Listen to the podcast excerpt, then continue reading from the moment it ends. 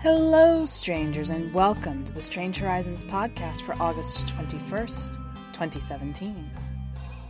I'm your host and fearless leader, Anaea Lay. For this week's podcast, we have Human Pilots by J.B. Park. J.B.'s stories have appeared in Clarkesworld, Lightspeed, and more. Find him online at maybepark.com or on Twitter at saddestpark. Now, settle in. Let's begin.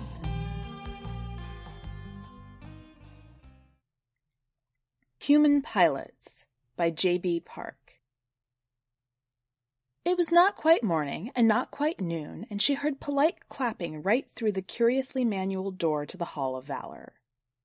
She imagined the crowd in there, waiting. The red and gold decorations gleaming, and on floor tourists just all full of nervous energy, quivering and shivering and ravening just a fucking meter. For a moment, she wanted to ignore the hunger in her and turn around and walk away, but then she felt like defeat and the sting of that thought was enough to get her to go inside. But it was not her they were cheering, though a few people did notice her. A new arrival, another pilot. A star was clipped onto the nape of a maroon uniform. She stood out in that, looking archaic against the more modern outfits of the tourists, though it went well with the red and gold decorations of the hall. Above them all was the manifold cross, and even through the cheer the captain heard it humming. The newcomer caught sight of her and saluted, grinning, and Captain Pareas saluted back, disconcerted by the mirrored feel of it. And the civilians started clapping now, the cheering subsiding and giving way to the clatter. Two war-injured heroes meeting again. What a sight! Talk about a crowd, said the arrival. You'll get used to it, said the captain. I'm Carla. Sun, said the other. They shook hands. Then they stood there, not sure what to do, but the tourists took care of that. They bustled around the two pilots. Many hands were shaken and more than a few hugs were endured. And there, in the press of people, Carla saw mirrored on Sun's face the same irritation she'd imagined on herself but it disappeared and was replaced with a fixed grin, which no doubt was again a reflection of her own. The fixed grin persisted even through a minor scandal, when a tourist asked for a gene clipping to the outrage of all those around them. Keep smiling. That's all she had to do. Back in her room, Captain Perea looked up the new patient. It looked like she had flown for two years before being brought down. Some details about her family life, which were all very much like Carla's. No mods going into birth, just luck of the draw, peak reflexes and conditioning produced via coincidence. A very normal origin. She finished her food. It was only then that she realized she'd been eating chicken salad, and that was when Sun arrived. Is it like that every day? Sun asked. What, the civilians? Yeah, Every day, morning, night, they'll always be there. Definitely not what I wanted to hear, said Sun. She took a chair, slumped down on it, the smile gone and the face blank with the sort of fatigue Carla had seen as a child on the faces of all those around her. The night face at the dinner table, slack, loose eyes staring somewhere unfixed. They tried to talk. It didn't work out very well, and in the silence that followed, they tried to share some anecdotes about their stints in the academy, but their experiences were depressingly similar, and not much was gained from the conversation. It had been a dull, sterile place. The walls had been white. They remembered that. The white walls, the white bed, the white uniforms. Occasionally a candidate had been dismissed from class. These were the only exciting things they could remember, the summary dismissals that left the candidate weeping as they gathered their things, having failed to measure up to all the mysterious metrics the pilots to be had been subject to. But this didn't last long, being too unpleasant to chat about. No one had known just what the dismissed had failed at. There had been no noticeable lack or misbehaving from them. Just, they'd not been enough. And so they talked a little about their assignments, what they remembered of the action and the aftermath. There was very little of the former. After all, there was no memory of the actual loss, only the aftermath. Waking up in the cracked open shell of their ship, alarms distant echoes, the medics cut her out of the anti-shock bubble. The ship's AI keeping up a running commentary meant to be soothing, no doubt, fading in and out as they treated her burns right there. There had been no pain, but she remembered looking down at her arms as they pulled her free from the bubble, and the sight had made her wonder. The image in her memory was fuzzy, and she suspected some post-shock tampering. Had it been that bad? It must have been, yet her arms were fine now. But still, here she was recovering, though the specifics of what she was recovering from were denied to her. As for Sun, she recalled being pulled from the carcass of her ship, just like Carla herself. The details were a little clearer for her, as similar as the two's experiences were, and went all the way down to the shape her vessel had been in, slowly melting as if its golden surface had turned to wax or tar, the deep gouge on the front that had presumably been the cause of her injury. But that was all. Sun could not recall the shape of their enemies or the contents of their actions, and neither could Carla. It had been described as a safety mechanism, the combat fugue, and the two of them mulled over it, trying to find a fragment perhaps of what they'd experienced but forgotten in each other's memories. But for each, the experience of the other was disappointingly similar and vague. So they were left with their injuries as proof that they had suffered something in the act of doing something. The two of them joked about it, the good fortune they shared, how they'd basically won a goddamn lottery. In the era of 0.14% casualty rates, they had each somehow become one of the rare few, damaged so heavily they could no longer serve, not until they restored to full health and met some metric whose standards neither of them knew the details of. What good luck to be war wounded heroes. The conversation died there. They sat in silence, and a few minutes passed before Sun rose and the two of them agreed to meet again, and Carla figured she'd find something to talk about before that. It was necessary. She remembered the scene at the hall, how ecstatic everyone had been at the sight. Two heroes for the price of one. What a deal. A major part of being a starship pilot was the lack of other human beings in flight. The ships needed a human being to fight, but not humans, nothing plural. It was rare for the rest of the crew to even have bodies on board. They were processes, intelligences, and communicated by speech, but this speech was always truncated, and despite programming making such things impossible, Carla had always sensed impatience from the AIs whenever they communicated, whenever she gave orders that would be interpreted and analyzed to their optimal conclusions. And of course, they could feel nothing, no matter how cheerful or upbeat they insisted themselves to be. But the morning after Sun's arrival, there they stood, physically present in a bipedal chassis, roughly human in form but with monogrammed faces, features composed of shifting tiles that granulated to approximate emotion and tone. The first Carla recognized as Tommy the navigational aide, his voice deeper than the others, and on the monogram a craggy brow formed above the glaring eyes. It was effective enough.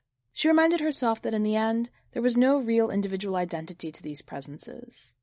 Tommy, Heller, Annie, so on and so forth, they were just different masks for her vessel to put on and swap when needed. Good morning, Captain Perea. And the robot bowed.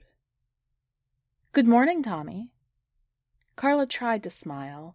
Meanwhile, the tourists who'd come through the door were ecstatic, and she heard their excited chatter.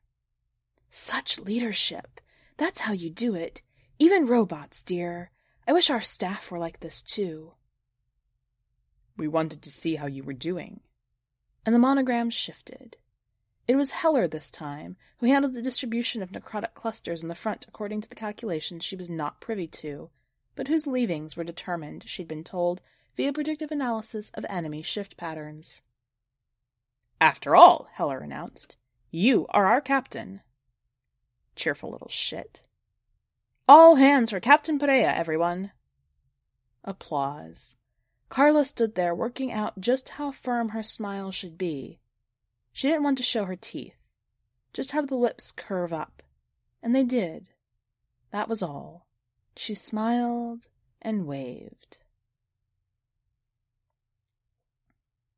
She managed to get a tray of food pandan waffles with some white coconut cream and hurried back to her room, glad to escape the well wishing bipeds and the tourists. And Sun was there, and she looked angry, and Carla wondered if her own face was like that too, but honestly, she wasn't angry, just worried, annoyed, something along those lines. Something about Tommy and Heller. AI couldn't mock anyone. They had no emotions, right? But Heller, and Tommy, and Annie the life support companion, something about that collection of guises made her wary, made her suspect some patronizing tone, and she sat down and tried not to think about it any more and remembered she'd forgotten to say hi to Sun, and so she said hi, at the same time as Sun, and she even felt more awkward.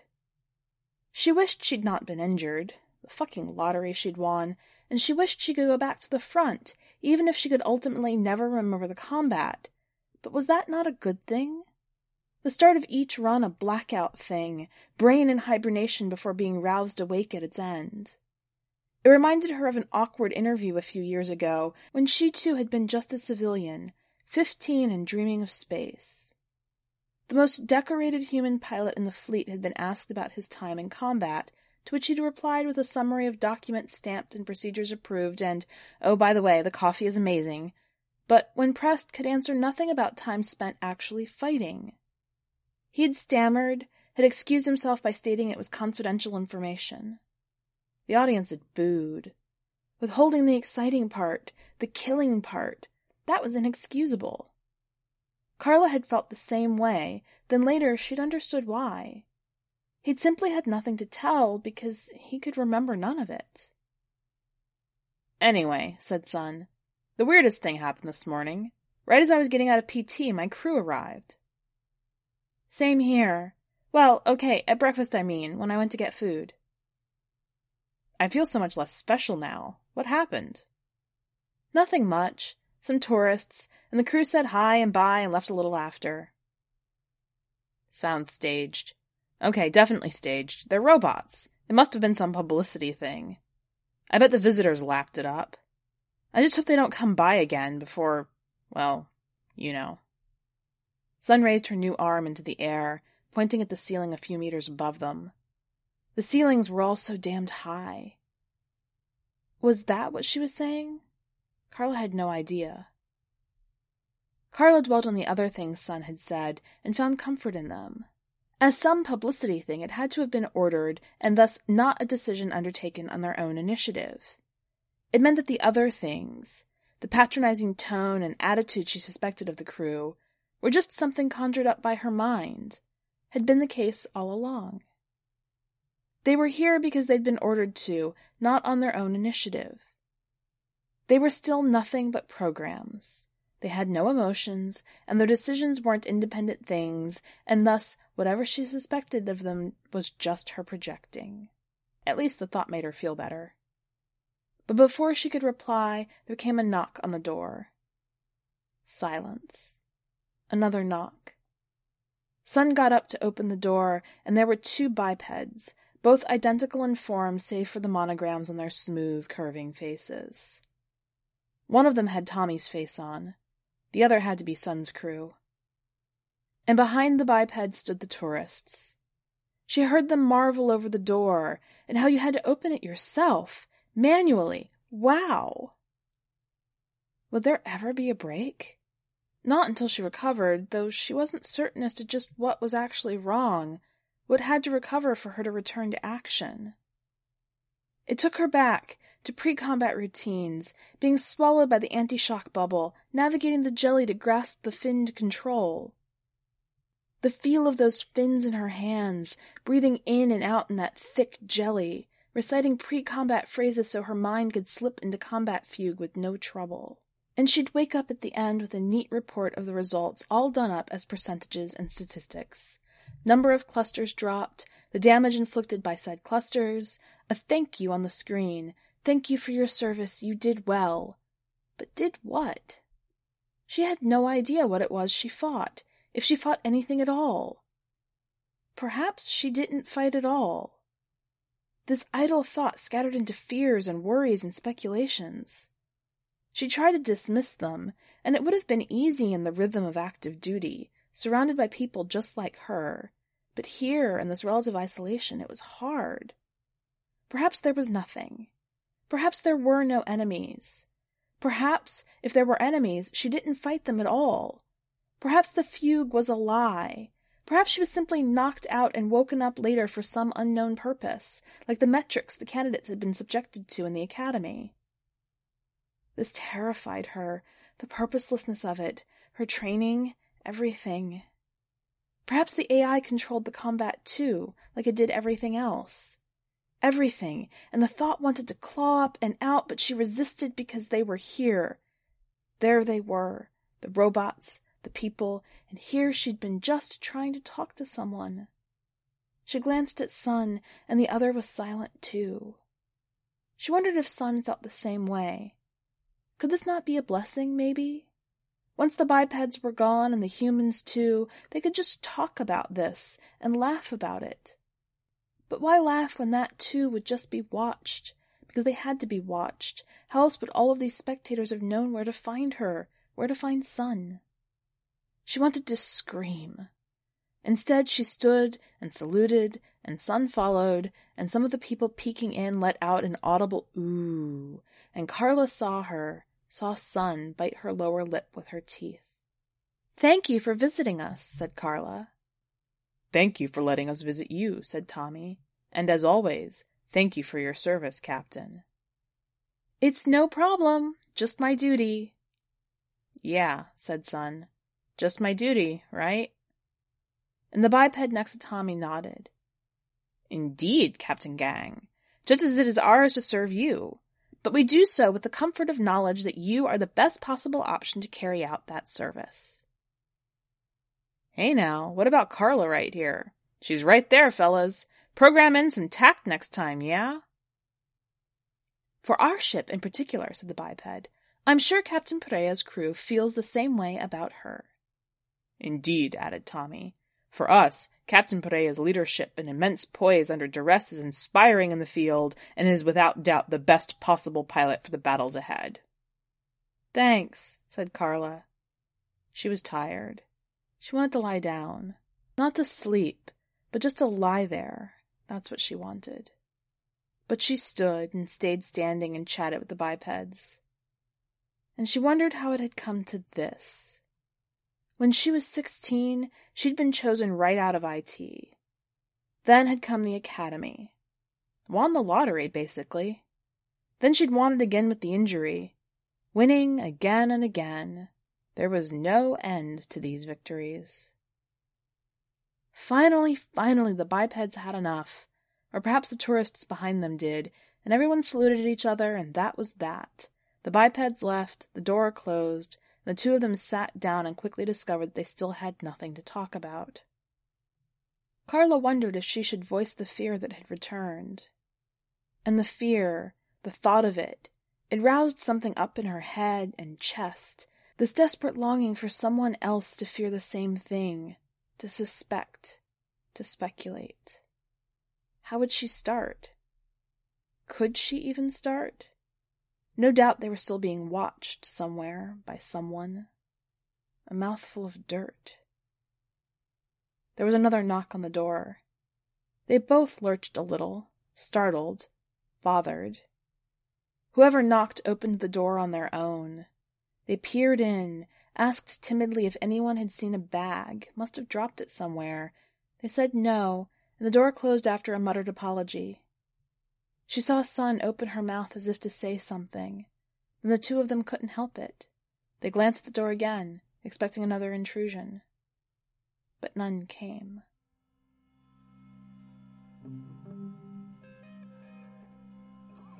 Welcome back. I like the recurrent theme of disconnect throughout this story.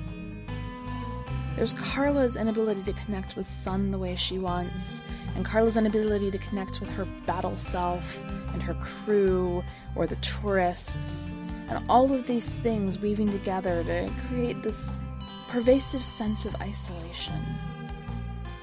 But through it all, Carla still longs for the connection and she's still looking for the opportunities to find it.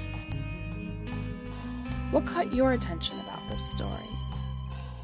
Go to the website and leave a comment either on the story itself or on the podcast and let us know. When you do that, you might happen to notice that we are in the middle of our 2017 fund drive. As you're aware, Strange Horizons is a volunteer organization and we are supported by generous donations from our friends and community. That's you. And right now is the time when we are soliciting most of those donations. If you go to the website, you can see our progress rocket and you can see all of the stretch goals that we have and the bonus content that we're going to release as we hit various goals.